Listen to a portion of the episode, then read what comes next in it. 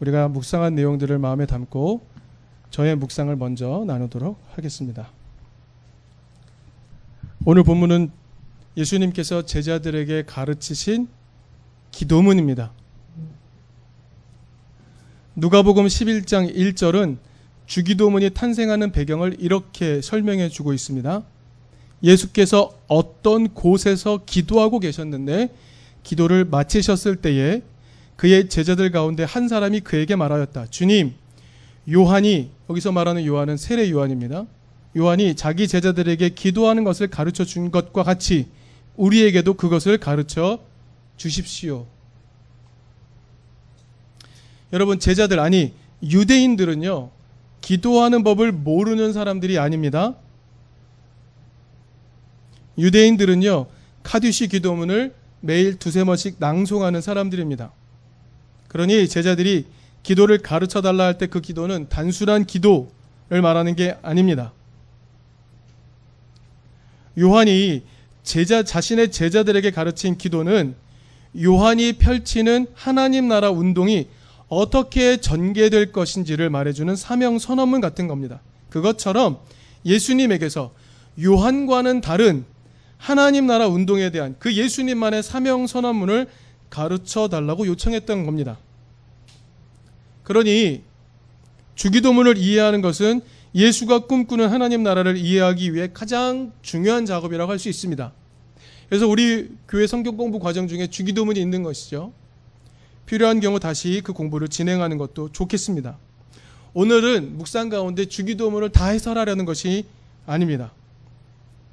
여러분 우리가 두 번에 걸쳐서 독서를 했습니다. 네, 여러분 오늘 우리가 독서하고 묵상하면서 이 주기도문의 내용 중에서 우리의 수고와 우리의 노력이 제일 많이 개입되어야 하는 기도의 내용은 뭡니까?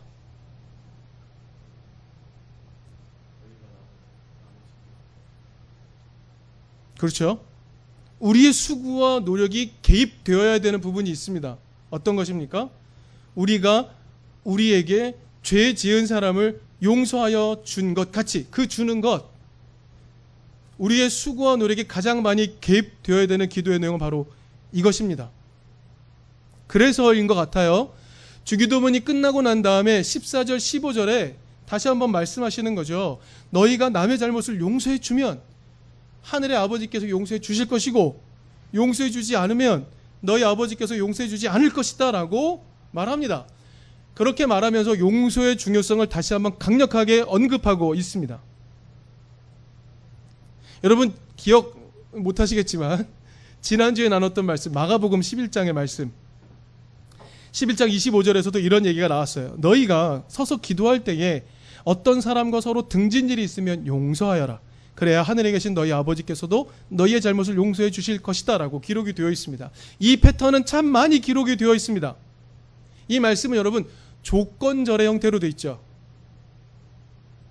용서가 일어나면 하나님의 용서가 촉발된다는 겁니다.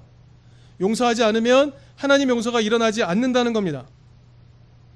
그럼 여러분 이 지점에서 우리가 그동안 성경에서 발견했던 하나님의 모습을 떠올리면서 질문을 던져 보겠습니다. 여러분, 우리에게서 용서가 일어났기 때문에 하나님이 우리를 용서하시는 겁니까?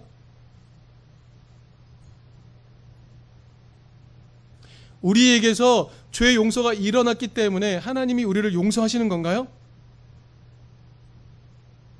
그런데 왜 예수님은 이 말씀을 강조하며 하고 계실까요? 우리는 이 말씀을 어떻게 이해해야 하는 것일까요? 여러분, 우리에게서 용서가 일어났기 때문에 하나님의 용서가 일어난 것 분명히 그렇지 않습니다. 그렇지 않아요. 마태복음 18장 23절 35절 1만 달란트 빚진 종의 비유가 등장합니다. 여러분 1만 달란트가 어느 정도라고요? 네? 여러분 달란트는요 당시 유통되는 화폐 단위가 아닙니다. 동전이 아니에요. 달란트는요 금 약 35kg, 40kg 되는 금덩이에요. 1 달란트는요 성인 남자가 만 16년을 쓰지 않고 모아야 벌 수 있는 게 1달란트입니다. 1만 달란트면요 16만 년 여러분 이게 상상할 수 있는 돈입니까? 아닙니다, 여러분. 달란트는요 상상할 수 없는 돈이에요. 1만 달란트 빚진 종의 비유가 등장합니다. 어떤 왕에게 1만 달란트 빚진 종이 있습니다. 왕이 데려다 줘 갚아라. 그랬더니 이 종이 뭐라 그러죠? 어제 읽어보신 분? 뭐라 그러죠? 갚겠습니다라고 말해요. 갚을 수 있습니까? 없는 거잖아요. 근데 갚겠습니다 하고 말해요. 조금만 기다려 주세요라고 말해요. 여러분 이 말은요. 잘못했다고 말하는 게 아닙니다. 위기를 모면하기 위해서 했던 거짓말이죠. 1만 달란트는 갚을 수 없는 돈이기 때문입니다. 그런데 여기서 왕의 반응이 중요합니다. 왕이 그를 불쌍히 여겨 채무를 탕감해 줍니다. 이게 용서입니다.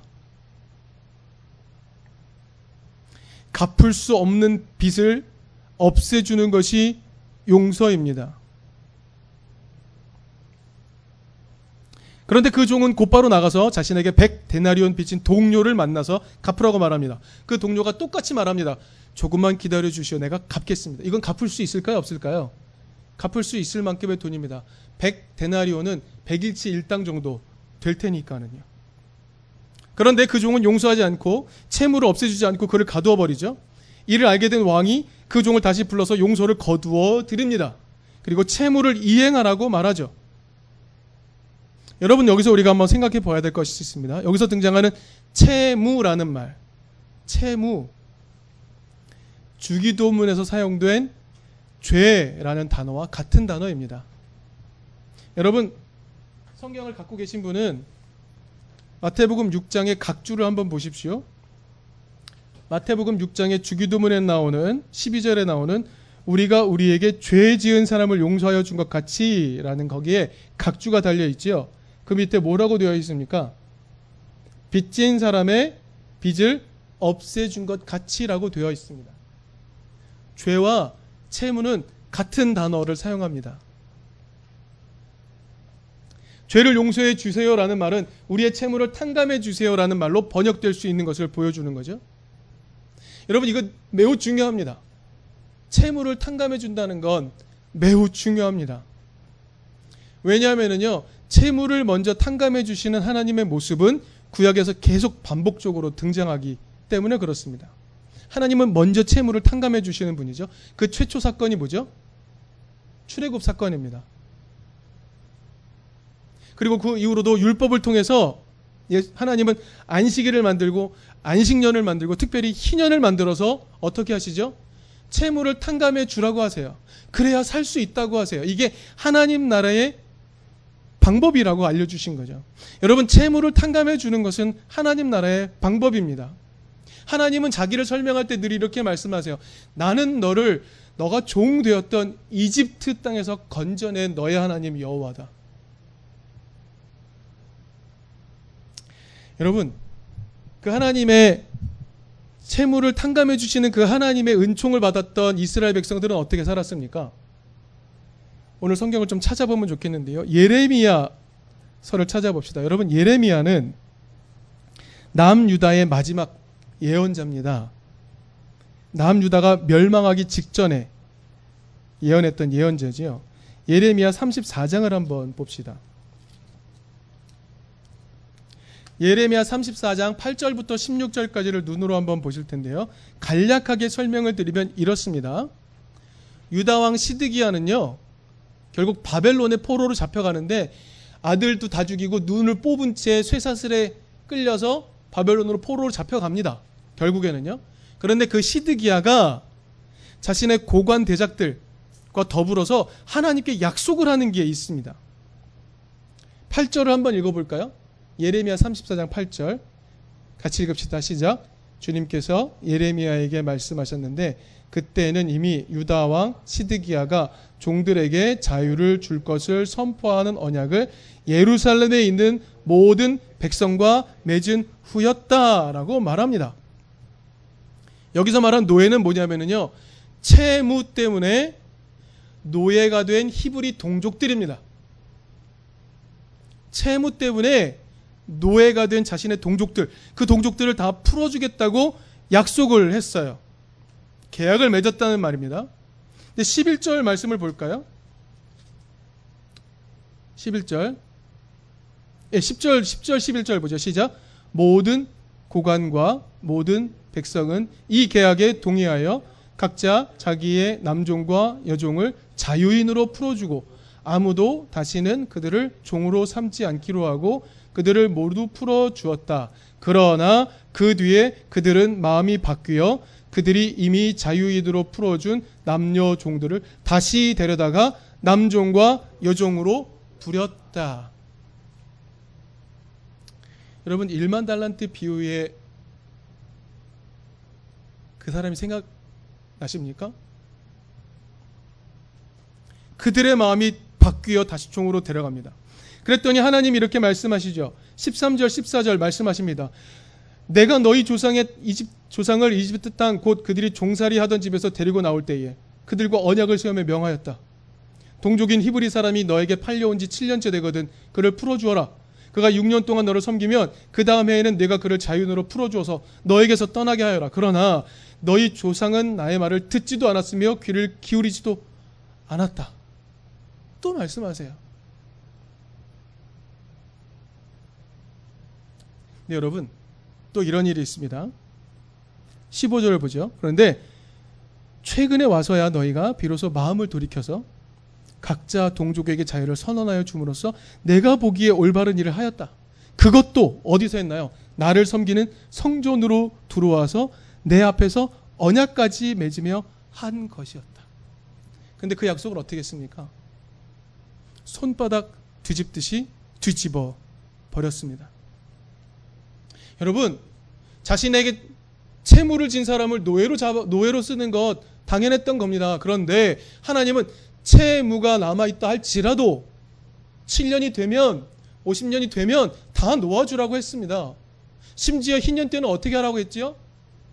땅까지 돌려주라고 했습니다. 살게 하라고 했습니다. 누구라도 삶의 기회를 얻어야 한다고 말씀하셨지요. 이게 하나님 나라라고 말씀하셨어요. 하는 척 했습니다. 약속했어요. 그런데 그 약속을 다시 손바닥 뒤집듯이 엎어버린 것. 여러분, 그래서 하나님이 진노하신 겁니다. 여러분, 이스라엘이 왜 멸망했다고요? 율법을 어겨서요? 예, 그건 너무 음, 사전적 설명이고요. 구체적 내용은 뭐라고요? 자유인으로 풀어주지 않아서입니다. 하나님이 이렇게 말씀하세요. 16절에 이렇게 말씀하시죠. 너희가 또 돌아서서 내 이름을 더럽혀 놓았다. 내 이름을 더럽혀 놓았다. 17절에서 이스라엘 멸망의 이유를 말씀하시죠. 너희는 모두 너희의 친척, 너희의 동포에게 자유를 선언하라는 나의 명령을 듣지 않았기 때문에. 근데 여러분, 그 뒤에 예레미야서를 또 읽어보시고 다른 예언서도 읽어보십시오. 하나님이 이 분노를 다시 거두시고 또다시 우리를 사랑한다고 말합니다. 하나님이 너무 화가 났어요. 그래서 멸망을 선언하셨어요. 그런데 하나님은 그 백성이 돌이키지도 않았는데 하나님은 먼저 그들을 사랑한다고 말씀하시고 그들을 돌이키겠다고 먼저 말씀하세요. 하나님은 매우 어리석은 분이죠. 그래서 결국 예수까지 보내잖아요. 하나님은 어리석은 분입니다. 여러분, 빛 탕감, 죄 용서입니다. 비탄감은요, 안식일, 안식년, 희년에 반드시 일어나야 하는 것입니다. 그것이 유대 공동체를 유지할 수 있도록 만드는 매우 중요한 장치죠. 제대로 이루어지지 않았고 예수님 당시 세상도 빈, 부, 격차가 엄청나게 심했죠. 바로 이 지점입니다. 예수님은 제자들에게 죄 용서를 말하시는 게 어떤 내용입니까? 비탄감 실행하도록 요청하고 있는 겁니다. 여러분 기억해야 될 게 있습니다. 하나님이 먼저 이집트로부터 그들을 구하시면서 모든 빚을 먼저 탕감해 주셨다는 것을 기억하라는 거죠. 여러분 오늘 본문 말씀을 보면요. 조건절인 것 같아 보여요. 우리의 죄 용서가 하나님의 죄 용서를 가져오는 조건인 것처럼 보여져. 우리가 누군가의 죄를 사해 주었으니까 하나님도 우리의 죄를 용서해 달라고 말하는 것처럼 들립니다. 근데 여러분, 그러면 죄 용서는 어떤 건가요? 우리가 생각하는 죄 용서 참 막연하죠. 자, 우리의 막연한 죄 용서가 하나님의 죄 용서를 끌어내는 것이라면 여러분 이런 상황은 어떻습니까? 피해자는 용서한 적이 없는데 자신은 하나님으로부터 용서를 받았다라고 말하는 영화 미량의 그 범죄자는요.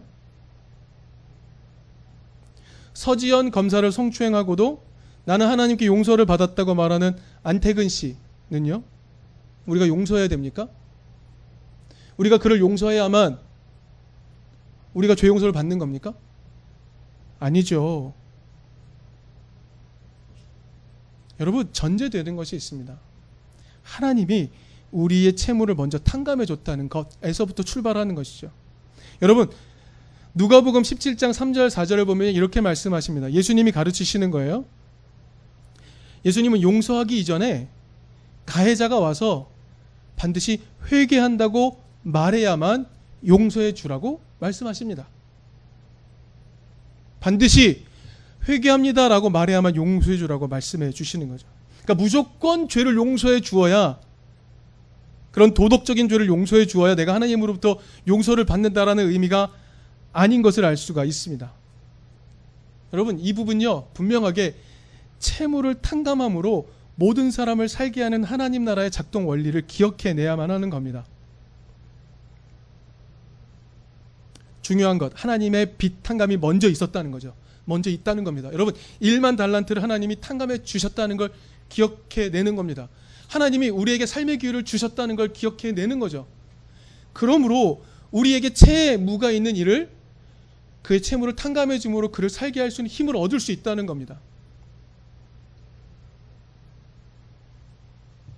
그래서 주기도문은 그 기도문 끝난 후에 추가로 덧붙이면서 강조하고 있는 겁니다. 여러분, 저는 확신합니다. 하나님의 용서는요, 무한합니다. 하나님의 용서는 무한해요. 우리가 미처 다른 이에게 다른 이의 죄를 용서해 주지 못하면 우리 용서 못 받는 건가? 아니요, 그렇지 않아요. 하나님은 심지어 우리가 죄인일 때 예수를 보내시지 않습니까? 하나님의 용서는 무한합니다. 그러면 여러분 이 구조는 어떻게 이해해야 되는 것일까요? 우리가 하나님의 용서의 방법, 즉 채무를 탕감해 주므로 누군가를 살게 하는 그 용서의 방법을 펼치기만 하면 어떤 나라가 펼쳐지죠? 하나님 나라가 펼쳐지는 겁니다. 맞죠? 빚을 탕감해 주므로 누구라도 삶의 기회를 얻게 해주는 일을 실행하면 하나님 나라가 오지요. 여러분 그렇게 하지 않으면 어떤 나라가 옵니까? 지옥이 옵니다.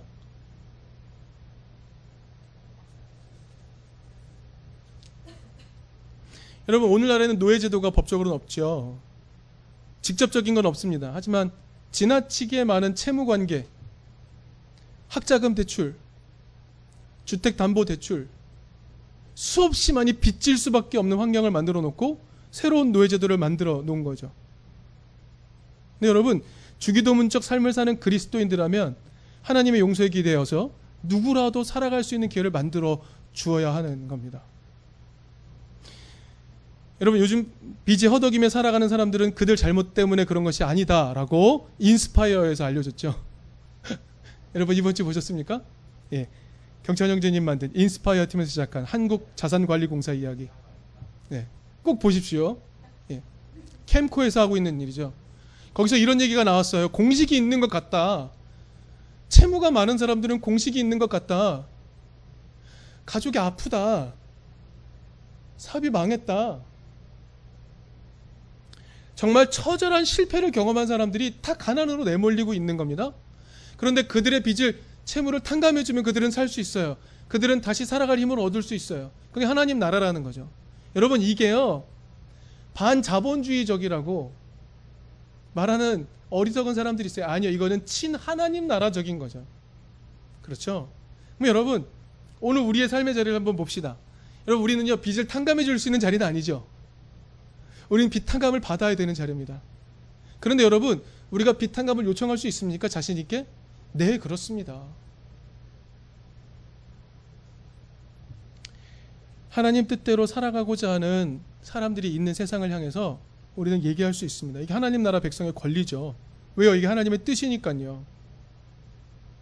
여러분, 우리도 어느 순간 이 어려운 시기를 지나가서 또 다시 어떤 삶의 자리에 기득권이 될지도 모릅니다. 그러나 우리가 지금부터 우리의 삶에 주기도문적 삶을 계속 뿌리내리지 않으면 우리도 나중에 누군가에게 채무를 갚지 않는다고 그 사람의 목숨을 요구하는 사람이 될 수도 있습니다. 내가 그렇게 당했으니 너도 당해봐라라고 말하는 사람이 될 수 있는 거죠. 여러분 그런 우리는 그런 삶이 아닌 진짜 예수의 제자로서 삶을 살아야 될 것이고 우리는 또한 이 시간에 우리가 갖고 있는 채무를 하나님 탕감해 주십시오. 라고 용기 있게 요청할 수도 있어야 할 것입니다.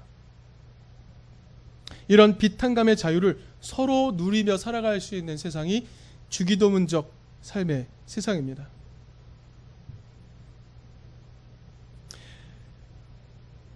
우리가 만몬의 논리에 굴복하지 않는 훈련을 잘 해내면 우리도 언젠가 누군가의 빚을 넉넉히 탕감해 주면서 살아갈 수 있는 그런 사람이 되겠죠. 삶이 오겠죠. 예, 그런 시기도 올 수 있기를 바라고요. 우리가 갖고 있는 채무들도 서로 탕감해 주며 살아갈 수 있는 우리가 되었으면 좋겠습니다.